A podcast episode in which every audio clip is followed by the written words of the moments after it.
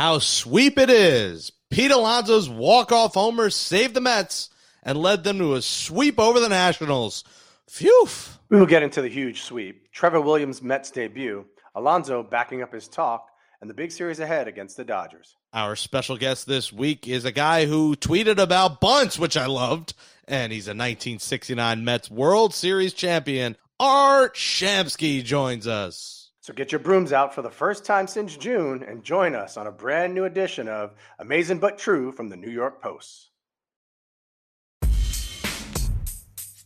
Queens, New York, Mets take the field. so amazing. Amazing but true. Orange and blue, so amazing. Here's the pitch. New York folks, It's out of here. we got you. Ooh, welcome back to Amazing But True, our New York Mets podcast from the New York Post. Jake Brown here alongside my co host, former Met Nelson Figueroa. You can follow us on Twitter at Jake Brown Radio and at Figgy NY. Email us, amazing but true pod at gmail.com. You can also call into our amazing but true voicemail line. We'll do that next week because we had a busy show today. 845 391 3660. Although we did get a voicemail from a former Mets trainer, Figgy, and he really wants to talk to us. Uh, I believe his name was Paul Wiener. That is his actual name. So shout out to Paul Wiener. Art Shamsky. You just wanted Real- to say that. You're unbelievable. I just wanted to say Paul Wiener four times. There's, that might have been the fifth time. We get a Paul Wiener tally? Um, Oh, Art Shamsky, God. 1969 Mets World Series champion, is going to join us later in the show. It's funny you say, "Oh God," Figgy, as uh, someone recognized me walking into the game the other day. I guess the shirt may have helped. He said, "Oh, you're Jake Brown." I was like, "Yeah, nice to meet you." And I was like, "Oh, so what do you think of the show? Do you like love it, hate it? Do you hate me, love Figgy?" He's like, "Honestly, I think you try too hard to be funny sometimes." And I was like, "Wow, uh, that's that's a You want it? You want it? Yeah. You wanted honest I criticism. appreciate it. Yeah, absolutely. Thank yeah, you very and, much. uh, Thank you very much for that. Yeah, and I was like, oh well. And then he said, sometimes you could tell Figgy's like, oh my god, or can't handle it or something. I'm like, yeah, he's only there because we pay him. That's pretty much it. Uh, so, so it was it was pretty funny to hear that. But you know, I appreciate the honest criticism. I forgot his name, but he did tweet me after, and he said, I think your guest list is second to none. You guys have great guests. Keep it up with the podcast. So shout out to you, Bill or Mike, that I walked in the stadium with. But it was very funny. American hero. Yeah, the true American. I was like, wow, he, he could have lied and said, oh, it's great when he doesn't listen. So clearly he listens. And uh, I do, I'll, I'll try less hard to be funny, but I'll try hard to keep it real right now. And I'll say this that was a monstrous sweep by the New York Mets, Figgy. I mean, talk about Pete Alonso backing up, walk it like I talk it, is the line I always say from the great philosophers, Migos, Quavo, Huncho himself, and Offset and Takeoff. Look them up if you don't know who they are. Uh, they got some hits, but they said walk it like I talk it. Thank you to everyone from Sunday. Thanks to Catch Astoria. We had a great time at our live show Sunday, and we talked about what Pete Alonso said and said, You said, What do you want him to cry? You'd rather cheer and not cry.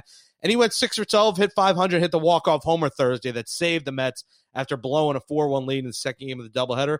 They sweep. They're a half game out of first, and that's how you back it up. You make up for the transgressions of Jeff McNeil not knocking that ball down, of James McCann not catching anything, of the bullpen blowing it, and you hit a walk-off and send the Mets to a big series against the Dodgers with a monumental sweep and making up for what was a rough weekend in Philly. Oh, absolutely. I mean, there's just been so many opportunities to do some damage. Uh, guys getting on base, a ton of singles, but not being able to capitalize, right? Not being able to get the big hit. We saw them get a metric ton of hits in the doubleheader today. And I don't know what's the real cause of it. It just seemed like the approach was so much better than what we've seen pulling off of baseballs because you get in a small ballpark like Philadelphia and you're trying to just pull every ball and see how far you can hit it.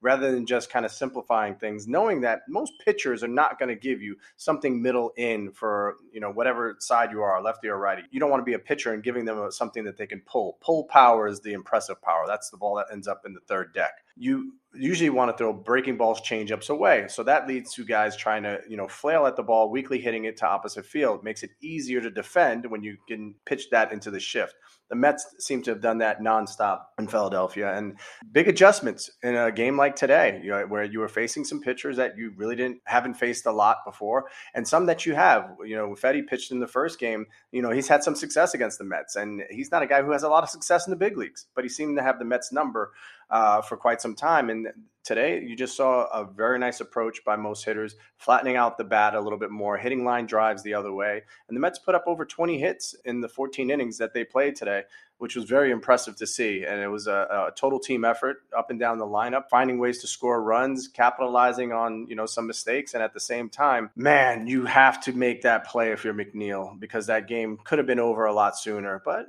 we, just knock it down, like just put down. your body in the ground and it, knock it and keep it in the in, or the, the, the outfield, keep it in the outfield because he was hundred feet away. But you got to knock that down. You got to knock that ball down. You got to keep it in front of you. That's what you're taught since you were a little kid. He thought that he could kind of side shuffle and get to it and make maybe a, a fantastic play, but all you need is make the routine plays routine. And that's what any pitcher would want, right? You can see Familia, you know, getting a little peeved about it because, again, a run scores on a pass ball and a slider that McCann get all the way down for. And we'll get into a little bit of some the new catching style that I'm really starting to hate with this one leg out where you can't block breaking balls late in ball games. And we saw the Yankees lose a game not too long ago against the Red Sox where it was like four or five pass balls or wild pitches, whichever way you want to look at it. The job has to get done. That ball has to stay in front of you.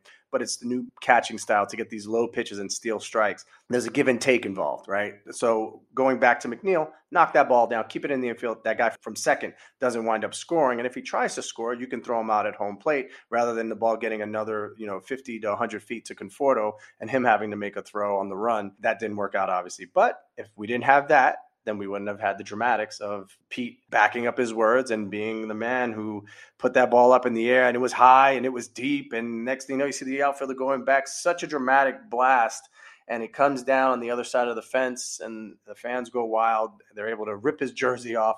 He didn't want much part of the uh, home run horsey, so I'm hoping that they're over that little thing. But at the same time, he's taken a lot of flack for being ultra positive. There is a lot to be positive about with the Mets having a sweep. Yes, I get it. It's the lowly Nationals, but you have to beat the teams that you're supposed to beat, and they did that this series. Pete Alonso is one man I will gladly shout "Take it off" to. You know, I, I won't shout it often. I won't say it to you, Figgy, but when Pete Alonso homers, rip that jersey off and show me that. It looked like he might have had a little sunburn, but that power bod. And you mentioned the left fielder circling around. I mean, this bum Andrew Stevenson who gets the big hit that McNeil can get. I mean, these bums. That, that's. I mean, I think I think Brian was watching me because we were all set up ready to record. And we're like, oh, it's four one. It's going to be easy Mets win. They tie it, and I'm shouting at my TV, "Sweep these bums!" And then it's this bum Andrew Stevenson. I shouldn't call them bums. It's not very nice, but uh, I've said worse.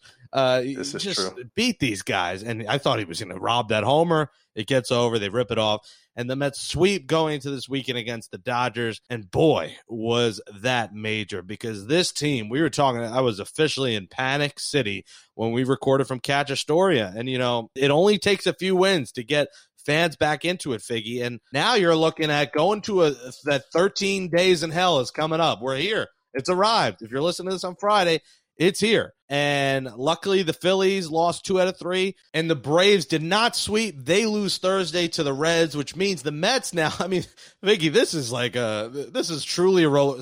Sunday, here we are at a Catch Astoria, first live show, having having a good time despite the Mets' disgraceful sweep.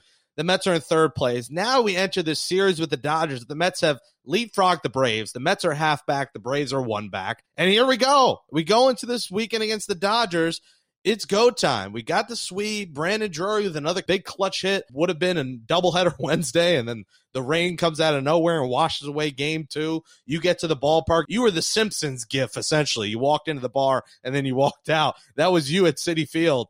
Uh, on Wednesday. I was there for the first game as a scorcher. They sweep, they get the job done. Now it's the 13 days of hell. Three against the Dodgers. You got the Giants, the Dodgers, and then the Giants coming to Citi Field, and it starts this weekend. And boy, I'm looking at the pitching matchups, Figgy. Urias, 13 and 3 against Megill. Saturday, Walker Buehler, 12 and 2 against Taijuan Walker. So you got Walker Buehler versus Taijuan Walker, the battle of the Walkers. And then Sunday night baseball, you get some guy named Max Scherzer, and he's a, a, a little nine and four against Carlos Carrasco. This is not going to be easy uh, going up against the three of their best in a series that you, I mean, is you're hoping to take two, but with that kind of matchup, you'll be lucky to get one this weekend. Yeah, it's uh, going to be a big test for them, and uh, that's the beauty of baseball that any team can beat any team, right? It, it, you just have to find ways to win. You have to find ways to execute better than the other team. I hope that their starting pitchers make some mistakes. Max Scherzer's given up a ton of home runs to Mets and current Mets who are on the team. So he does make mistakes. We've seen that before. So anybody can have a bad game, but you're not going to get a lot of mistakes normally with those guys. You hear, you see what their records are, and you know, but what's their FIP? What's their all? I don't care about all that. All I know is Oh, all I know is that those guys are a, a talented group of pitchers and they feed off each other. And when you get a, an addition to your staff like a Max Scherzer, if you're anybody like Walker Buehler or anybody else, you're trying to learn from Max Scherzer, or even how to grip a different pitch. You may see something different for the first time out of Walker Buehler uh, this time around. You may see someone, you know, developing a, a pitch because that's what you want to do as a veteran guy. You get there, yeah, you, you want to handle your own business, but you're also imparting a lot of that knowledge to some of the younger pitchers. Uh, you know, Walker Buehler is going to be the future of, of starting pitchers in the National League for a long, long time. So you can see these guys starting to kind of you know take it to another level and you hope that the Mets aren't victims of that because one thing Max Scherzer can do is he knows how to game plan he knows how to prepare and he knows the Mets better than anybody else so he's going to have the game plan set up for the pitchers meetings. I do have to give a shout out to the Mets starting pitchers from today. Uh, Stroman was great back-to-back games where he really had A performances and then you know Trevor Williams who was a throw-in in the trade uh, went down to AAA, continued to work on his craft, and you know he hasn't been the all star self that he once was.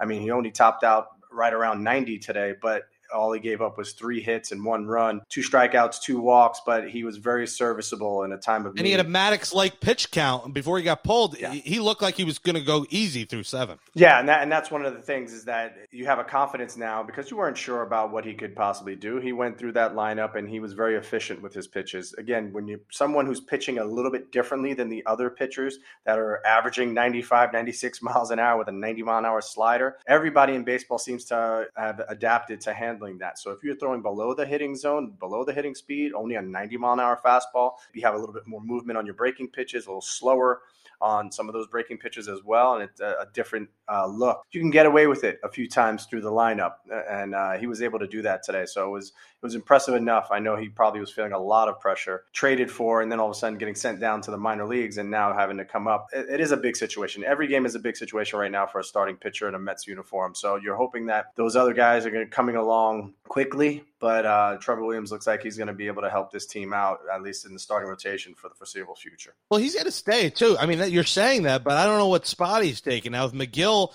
has uh, a bad start, I mean, on Friday, does he replace Megill? Do you go six man? Because Degrom will know in the coming days, getting another MRI. We'll see if he'll even come back. Uh, it's nice to see Trevor Williams here. Listen, it fills the quota of a starter with long hair. His hair was flowing. A Figgy special, a Syndergaard special. So the Mets were missing their quota of starting pitcher with long hair. So they got that. He was good. You got to keep him. Now I don't know if they'll go six men. That might be a role for him. He could he could listen. He can go Long into a long relief. He could be a long man. He could be a long man. So does he replace Yennsy Diaz? That seems like the most logical roster move. Yeah, you're looking at right now what is better for the team. So he's going to need a couple of days rest. The way that the Met pitchers have been falling uh, or getting hurt, you would see him kind of even if he had to go down, he has options. That's one of the reasons why the Mets selected him. Uh, of all the pitchers that probably were available to them, that he had options and he could be sent down. So, being that he can be sent back down if somebody was to get hurt or if somebody needed downtime and went on the IL, if Taiwan and Walker doesn't perform, you know, adequately, and you're like, okay, well, maybe we can give him a rest this time through and bring up, you know, Trevor Williams to to take his turn in the rotation.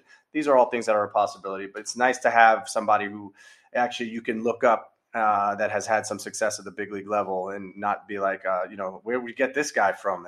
How long has this guy been in baseball? It's a quiet confidence, I think, for a guy like Luis Rojas.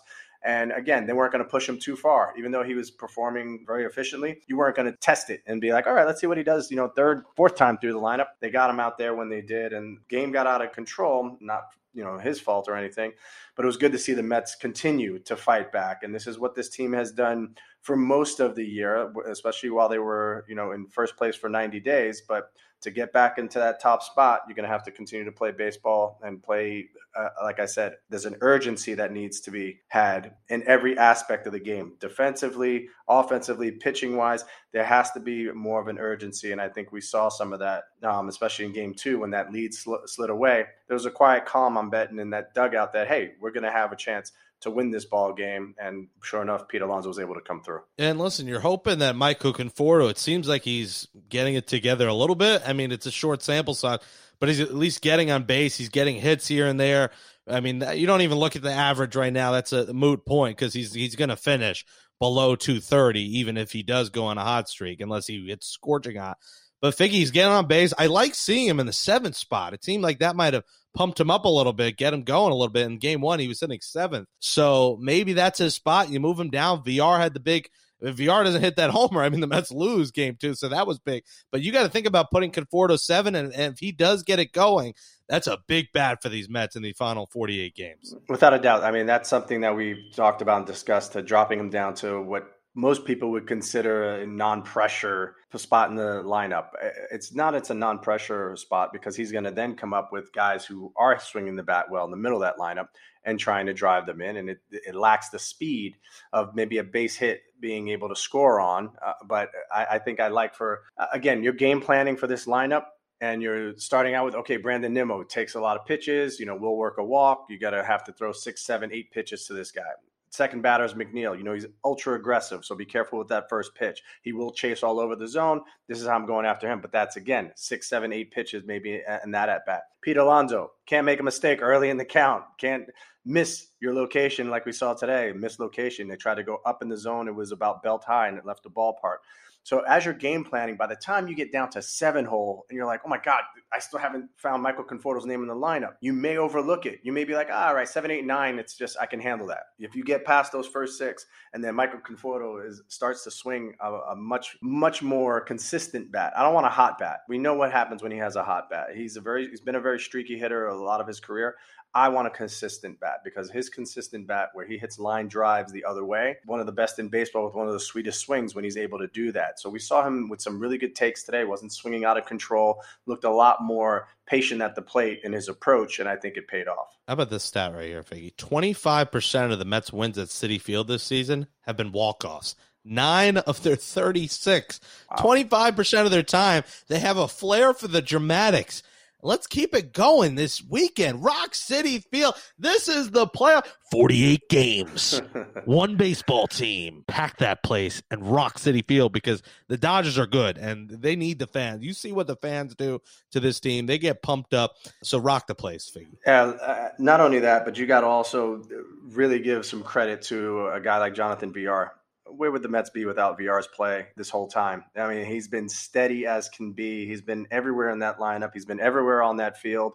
He's been everywhere on the base paths, sometimes forward, sometimes backwards. You never know with him. But he has been a, a, a godsend for this team. The same way that we talked about Taijuan Walker in the first half of the season, Villar just continues to impress. I mean, he continues to to make you say, "Wow, no other team wanted to take a chance on this guy. They did not have to pay big bucks to sign Jonathan Villar. To keep Jonathan Villar, because you want to have that kind of quality depth, it may take a lot more money uh, the second time around. But man, he has been outstanding in a Met uniform. Villar active on the field, active on Instagram as well. The, the guy earlier who uh, who tweeted me that I ran into is Mark Beck. By the way, I think I said John or something. Mark Beck. So shout out to Mark Beck, but shout out to Jonathan Villar doing his thing, sliding in successfully into the base pass. Love what he's doing oh, out there. Boy. Shout out to Jonathan Villar. Oh man, the Mets and Dodgers, Urias versus Megill, Buehler versus Walker, Scherzer versus Carrasco, big weekend, all 7 p.m. games. Do you like the 7 p.m. Sunday games, or are you a 1 p.m. guy? I'm a traditionalist. I like the early game. I like the day games, but I get it. It's Although this weather, it's nice to be at night. It's hot during the day. Yeah, it's it's for the ratings. I think um, the reason they used to do day games early in the season because you wanted it to be as warm as possible, and now these dog days of summer, man, you weren't even trying to venture out to Citi Field. I could imagine the lobster that would have oh been Jake Brown. The EMS would have been out wherever I was sitting, carting me away. Mr. Brown, we're coming to take you away. Jake, we're coming to take you away because heat heat exhaustion. I was getting like dizzy yesterday at the game. My God, I was hot. Listen to this. I had a sweat towel, then I had a wet sweat towel. I had one that I had cold water, and then they gave one on the way in. It's almost like they knew what was coming. They're like, yeah. this fat ball guy needs a towel. They well, they handed a bunch of people these green towels. I don't know what the sponsor was. So I was at Wednesday's game with three towels. I might have needed six towels for Thursday's doubleheader. That is a heat stroke waiting to happen. I would have Mhm. been on the IL with all the rest of the, the Mets that are on there. Me and Jacob DeGrom on the IL together, the closest I'll get to that Jake. Nice. Um, but yeah, it was uh it was a hot one. Darryl Strawberry will be on Amazing But True next week, so stay tuned for that. And I know I said third today was supposed to be Ty Burrell. If you listen to the live show from Catch, make sure to go in the archives, check that one out. Ty Burrell should be on next week as well. So we're hoping for next week. I mean, talk about a dynamic duo. And Mark Beck, he's tweeted us, should have added your guest list as top notch. You've done great with getting Mets royalty. Well, we might have a royalty player in Straw and a royalty celebrity fan in Ty Burrell next week on Amazing But True. But coming up next, so speaking of Mets royalty, it's 1969 World Series champion Art Shamsky coming up on Amazing But True. Joining us now on Amazing But True for a second time. He was on the show as we honored the late, great Tom Seaver, his 1969 World Series champion Met, Art Shamsky. You can get his books, After the Miracle, The Magnificent Seasons. You can get the Art Shamsky podcast, where his next guest will be a guy that everybody loves, at least according to the TV show. Everybody loves Raymond. That would be Ray Romano will be on the show. He had 538 batting cleanup in the World Series, and he played four seasons for the Mets from 1968 through 1971. Art, welcome back to Amazing But True. How are you, man? Good guys. Uh, nice to be on with you. We're glad to have you on because it's perfect timing with one Ray Romano coming on and two Figgy replying to your tweet to me, and he, he said right up your alley when you talked about small ball. You don't know how many times, Art, I've mentioned a Figgy that the Mets need to start bunting the ball, moving runners over, bunting for singles. And my God, they do it and it works incredibly on Wednesday and Thursday. Just keep on bunting. Art, small ball works, bunting works. The Mets haven't done enough of it and they do it and it leads to a sweep over the Nationals. So thank you for tweeting that, Art. Well, you know, it's it's interesting. I, the game today is not the same game that I grew up with and played. It is what it is, but uh, I know everybody likes home runs, but I, I just think that if you're you're struggling like the Mets were struggling, you got to find ways to win ball games. And I and I learned this at a young age. You just you just can't swing for the fences every time and, and hope that something's going to going to work. You're going to work out. You're going to just you're going to be so frustrated. And you know, I think what you do is in like in batting practice, you work on things to hit the ball the opposite field. You work on small things that are going to help you help you move a runner along. You know, get do something to help you get out of this funk. And I'm glad to see the Mets finally did it. But you know, I just think it's pretty obvious that, that you're not going to. If you keep swinging for the fences in batting practice, you know you're not going to be able to get out of a, a slump. And so you work on things to just keep your shoulder closed and keep working on trying to hit the ball the opposite field. And I think I think in this case, small ball works. I think it's still the game that I love, and I think that's the way you win ball games consistently. But the game has changed, and as Nelson knows, it's just the, the way it is right now. And, and the home runs and RBIs are the premium. But I think in, if you're struggling, you got to find ways to win ball games. And I learned this a long time ago when I played for the great Gil Hodges. Uh, the first year I was there, we finished ninth, a half game out of last place, and this is the year before we won the World Series. And and we lost a lot of close ball games by one run. And, and next year in spring training, the year we won the World Series, he said, you know, you lost 38, 40 games, whatever it was, by one run. You got to find ways to win these games, whether it's two to one, three to two, eight to seven, seven to six. Find a way to win games. And I think that's the way you do it with small ball, especially if you're struggling. And, uh, you know, hopefully the Mets learn something from this. I just think for me, that's why I like the National League a little better than American League. So you do see somewhat of some small ball once in a while, but, but the reality of it is that the game is not the same as uh, when I played. Yeah, no doubt. And I think one of the things that most people go to batting practice and they want to see guys hitting home runs, right? And you're getting a pitch that you're not going to see in the ball game. You're not going to see a 70 mile an hour fastball right down the middle. So it, it's really it, it, doesn't serve you a purpose unless you, you're trying to work on different things. So working on hitting the ball the other way, pretending that there's a runner at second or third base with less than two outs, how to drive in a run because it's not that easy. You could see guys in batting practice all the time where they want to treat it as home run derby, and that usually leads to big swings in the game and not being able to hit breaking pitches or slower pitches. So for me, I think that's a great point that you make, Art, that you are supposed to be honing your craft during batting practice, not putting on a display like it's the home run derby. Well, you know, they, everybody wants to hear the oohs and ahs of the fans, and then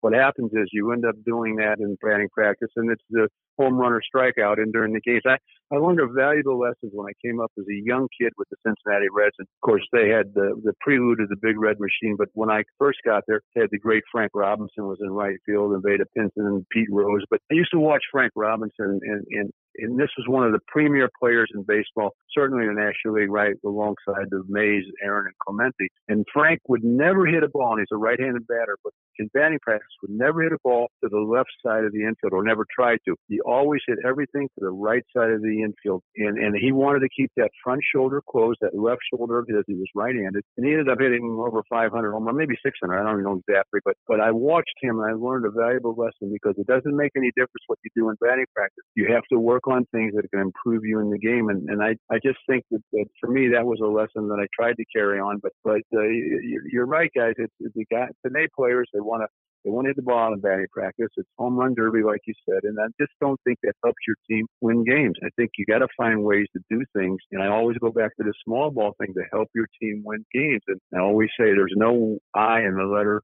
in the word, there's no letter I in the word team. And I think you got to find a way just to help your team win ball games. And I think that's the beauty of the game of baseball. Follow Art on Twitter at Art Shamsky. You mentioned home run derby. Well, on August 12th, you had a home run derby back in 1966. You tweeted that you came in the game in the eighth inning, hit three homers in a row, two in extra innings, and you lost the game. Can you take us back to that memory. How the hell did that happen, Art? Uh, that was a, that was an interesting time in my life. Actually, today, 1966, I wasn't uh, in the starting lineup, and I came in in the eighth inning. A lot of people think it was a defensive move, but it was really a pitcher hitter switch where I came in. Uh, the right fielder at the time made the last out, and I uh, our manager Dave Bristol changed pitchers, put me in the outfield, and I hit the pitcher spot. And I proceeded to hit three home runs in a row, and uh, two of them were an extra inning. Hard to believe, but they each tied up a game. Uh, we were at the home at First Crosley Field at Cincinnati, and we ended up losing that game uh, against Pittsburgh. There was uh, a lot of runs scored in that game, but next day we're rained out. And then, and just to go back to that for a second, I don't think there's anybody else ever hit three home runs in a game that wasn't in the starting lineup. At least I was told that. But the next day we're rained out, and the next day after I've hit the three home runs, I'm not in the starting lineup against the Pirates that day. Now, I, I'm now I'm you know I'm going crazy. I get three home runs and I'm not in the starting lineup, but I wasn't one of these guys that wanted to confront the manager at that time. So I just kind of just tried to understand. But meanwhile, he sent me up to pinch hit in the uh, I don't know fifth or sixth inning. We're losing by a couple runs. I hit a, a two or three run home run off Vernon Law. It was a pretty good pitcher at the time. Put us ahead in the game, and we ended up losing that game. And so I, we hit four home runs in a row, and we lost both those games. So you know it's funny how things work in your life. But uh, it was a great day for a great couple days for me, and uh, the, my bat's in the Hall of Fame uh, for having that feat. It's up in a special area for special feats, and so for me, it's always a, it's nice to talk about this time of year. But uh, it, it, was a special time and very memorable for me. Thank you for bringing it up. Oh no, without a doubt. All right, we've done a lot of different appearances, and we we've crossed paths many a time, and usually it's talking about someone else. I love to have an opportunity for you to get a chance to speak about yourself and talk about, you know, who were you as a player? What what was some of the things that you wanted to bring out uh, in not only you, but you always talk about your ball club as well. You always talk about your teammates. How important is that to you as a player? Well, I was very lucky. Uh, I had great teammates with the Mets, and when when we won the World Series, uh, it made that special in 1969. And I know both you guys weren't around at the time, but the reality of it was, it was such a bad time in the world. Like we're in a world that's upside down now. But back in the late 60s with the war in Vietnam, uh, it was tearing the country apart, and the city of New York was going under financially, socially, spiritually every way you could you could think of. The, the city was going under, like many cities in, in the country. And and I think what we did that year was we kind of made people feel better about their lives for a brief period of time. And of course, that was a period where the Jets won the Super Bowl, we won the World Series, and the Knicks won the NBA championship in May of '70. So it was a great year for sports in New York. It was a lousy year for everything else that was going on in the city and the world. But but you know, I, I was very lucky to have great teammates, and the fact that uh, some of the guys like Eddie Kranepool and Tug McGraw and Ron Swoboda had been there uh, years before me and, and seen the, had been part of the lovable losers, which was what the Mets were called in those early years. And for all of us to be part of that team and for those guys especially to having gone through some really tough times and then win it all was just spectacular. And in the, the years I came up with the Reds, I had great teammates over there. Like I said, it was the prelude to the Big Red Machine when Pete Rose was there and Johnny Bench and and a lot of the guys that went on to be part of that uh, that special team in the mid 70s was very special for me too. So I, I was very lucky to have great teammates, and and as you know, Nelson, uh, these are friendships that you develop and and they last their whole lifetime and there's always going to be some somebody you you probably didn't have a, a you, you, didn't like or whatever but for the most part these guys are are lifelong friends. And for me to and and when you share a, you know successes like we did in 69 that lasts forever but you also remember the bad times too and you you share those moments and those struggling times. Like the Mets are going through some tough times now and you'll remember these these days because you'll you'll find out the who was pulling for guys to win and who were pulling for guys to to get out of the slumps and stuff like that. And you can really get uh, knowledge of uh, of your teammates at that time. But I was very lucky to have great teammates and play in an era that had uh, fabulous players in the big leagues. And I always think that you know I'm a little jaded, but I always think that 60s and early 70s is the greatest period of baseball in the history of the game with so many wonderful players and great players that made it to the Hall of Fame. So I was very lucky to be part of that. No, absolutely. And I think that's uh, something that speaks volumes, the way you talk about knowing some what someone is made of, even though like uh, Francisco Lindor, he hasn't put up the numbers that he wanted to, but you talk about someone who is really behind every single one of his teammates, trying to will his team to win, even when he can't be out there playing that is a very important thing to have for a team and to build that kind of chemistry and the ups and downs. As you know, being the lovable losers, you guys turned it around very quickly and all of a sudden figured out a way to be not just a formidable opponent, but a feared opponent in the National League East and were able to take it all the way to a world championship. Do you think this team has that same kind of makeup? Well, I don't know that much about it. I follow it a little bit. I don't watch every game. Uh, you know, it's it's just a different game for me. It's much slower now uh, than I when I played, so it's very difficult. But I do check box scores and I check certain things like uh, batting averages, strikeouts, walks, how many pitchers in the game, time of game. So I do follow it, but uh, without knowing all the personalities on the team, I, I would hope that guys would pull for each other. I think that's really important, and and I think a success a successful team has that that ingredient where guys. Uh, you know, they'll they'll want to move the runner over. They'll want to do whatever it can to, to help uh, help win a ball game. And I think that really is the true thing about having a, a teammate that wants you to help your team win. And I think, you know, I, I think that I just don't know about today's player. I just think that there's such a premium, like I said, on home runs and RBIs and, and things of that nature that I think that we, the press, the fans, they put pressure on a lot of players to be able to just go up there and swing for the fences. And I'm just not sure that's the, the right way the game should be played. Yeah, and it's, and it's a different game in terms of guys playing for themselves, art and their brand, and you know trying to make a name for themselves for in social media, and everything's changed in terms of that. Figgy, you know, you were you were around only five years after that '69 World Series. It, I took another 22 years uh, to get be born in in '91, so uh, you got to see. 86, you were 12 years old. Uh, unfortunately, I've missed them all, Art. I have not seen a Mets World Series. That's why I'm craving for one this year or soon in this new Steve Cohen ownership. Who was that guy on that team that carried you guys? Who was the heart and soul, the the locker room, clubhouse leader? Who was that outspoken player on the '69 team? Well, we had guys that uh, that really different different types of guys. Uh, Donn Clendenon, when he joined the team in June of that year, uh, was really one of these locker room. He became a lawyer um, after baseball, but he was a he was really and Nelson knew what I mean here. He was a clubhouse lawyer. He was he knew he knew how to get guys going. And, and on the other side of the coin, we had a guy like Ed Charles who was who was low key and would put his arm around you after a bad game and and had gone through so many difficult things for him to, to get to the big leagues, uh, and that he understood the trials and tribulations. And we had we had fun guys like Jerry Koosman and, and Tug McGraw, and you know, and some serious guys. But we had this conglomerate of, of different different guys who were just uh, you know covered for everybody else. And and and I think when you look back on that team, uh, it's interesting. Uh, you talk about Tom Seaver and you talk about Jerry Koosman and you talk about Cleon Jones and Tommy Agee and all the uh, the name guys, but you also know that Al Weis was a major contributor to us to our success, and and Kenny Boswell and Wayne Garrett and J.C. Martin and Duffy Dyer. So everybody knows those names, and I think at some point everybody contributed to the success of the team, and that's really what the legacy. I think when people talk about that team 52 years later now, they know all the names, and I think that's really special. Yeah, and that team was special for me, Art. You know, I I met you and a bunch of the Mets at all the sports card memorabilia shows you guys used to do, and uh, I think twenty or twenty one of the players on that sixty nine team, I would go out to meet you, sign a big picture, and I was fascinated by that team because it wasn't this all star, you know, like the Nets now super team.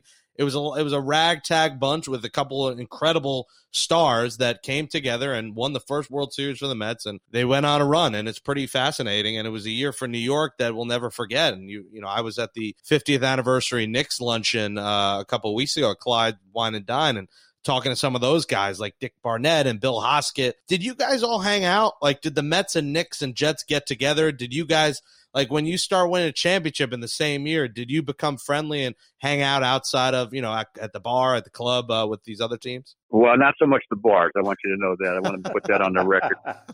But uh, but I was friends with all those guys.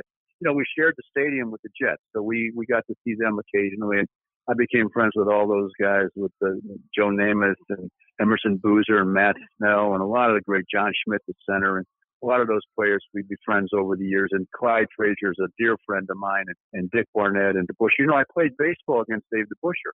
Hmm. He was a pitcher in the White Sox organization. I played minor league baseball against him, and, and you know he was about six six, and you know he, he didn't throw that hard, but when he was throwing, uh, you, you, you know, one step to home plate, and, and he was like right on top of you. But he picked the right profession because he was a great basketball player. But but all three of us, uh, uh, those teams won for the first time, which was really most people think the Knicks had won before, but they hadn't. We only all won for the first time, and so it was such a special year for all of us. But yes, we were all friends, and I still, you know, reminisce with you guys when I see him. And Clyde Frazier was a dear friend of mine, a great basketball player, and uh, I'm so pr- proud of the, the relationships I had with those guys, and, and really kind of brought us all together because we did. New York again was such a, tough situation, and all these teams, those three teams, really made it special time for fans in all the sports. If you were with Broadway Joe Art, I know the the drinks were out, the drinks were flowing at the bar. It was a great time. I, I love those teams, and you know that was a, a hell of a year. Mets, Jets, Knicks. That's why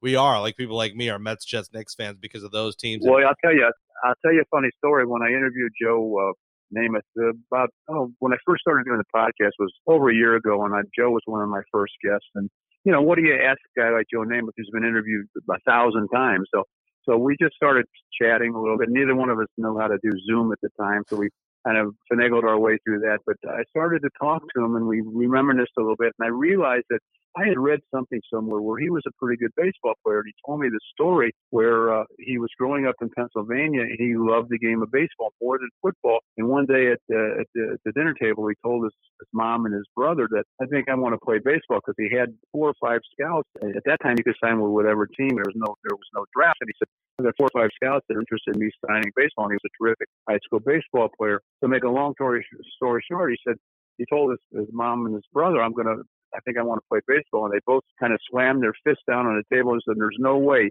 you're going to be the first person in the family that's going to get a college education. He ended up going to Alabama and of course was an all-American football player there, but he had a chance to play baseball, which I thought was interesting. And I never, I never knew that. I knew he was a great athlete, but never knew that he had a chance to play minor league baseball professional baseball. So I try to get these little things out of people that, uh, that, uh, that I interview because, you know, what are you going to interview? What are you going to ask these guys? They're, they've been uh, asked so many times, think different things. So um, I just thought it was interesting about Joe. But but friends with all those guys, and um, unfortunately, all the teams have lost some uh, real contributors to, to the success of the team. But there's still a nucleus of guys around, and I'm thankful for those friendships. Yeah, I talked to Joe on our Jets podcast last year. I did not get that out of him. I mean, you could have talked with him. He's in every commercial during Price is Right. You can't miss Joe Namath. He gets all the endorsements. Uh, Broadway Joe, gotta love him, and the style like no. Well, now he's doing the Medicare stuff, so that's great. So, yeah. so you know, he's, he's and he's still he's still the face of the NFL, which I think is great. So, or one of the mm-hmm. faces of the NFL. He brought my terrible Jets our only Super Bowl title. So thank you to Joe Namath. You can listen to Joe Namath and soon Ray Romano and Clyde Frazier on the Art Shamsky podcast, wherever you get podcasts. You can get Art on Cameo. You can find him on Twitter at Art Shamsky. It's Mets legend, 1969 World Series champion, New York and National Jewish Sports Hall of Famer, Art Shamsky. Art, so glad to uh, have you on Amazing But True. Thank you so much. Oh, thanks, guys. All the best to you. Thanks again for having me on.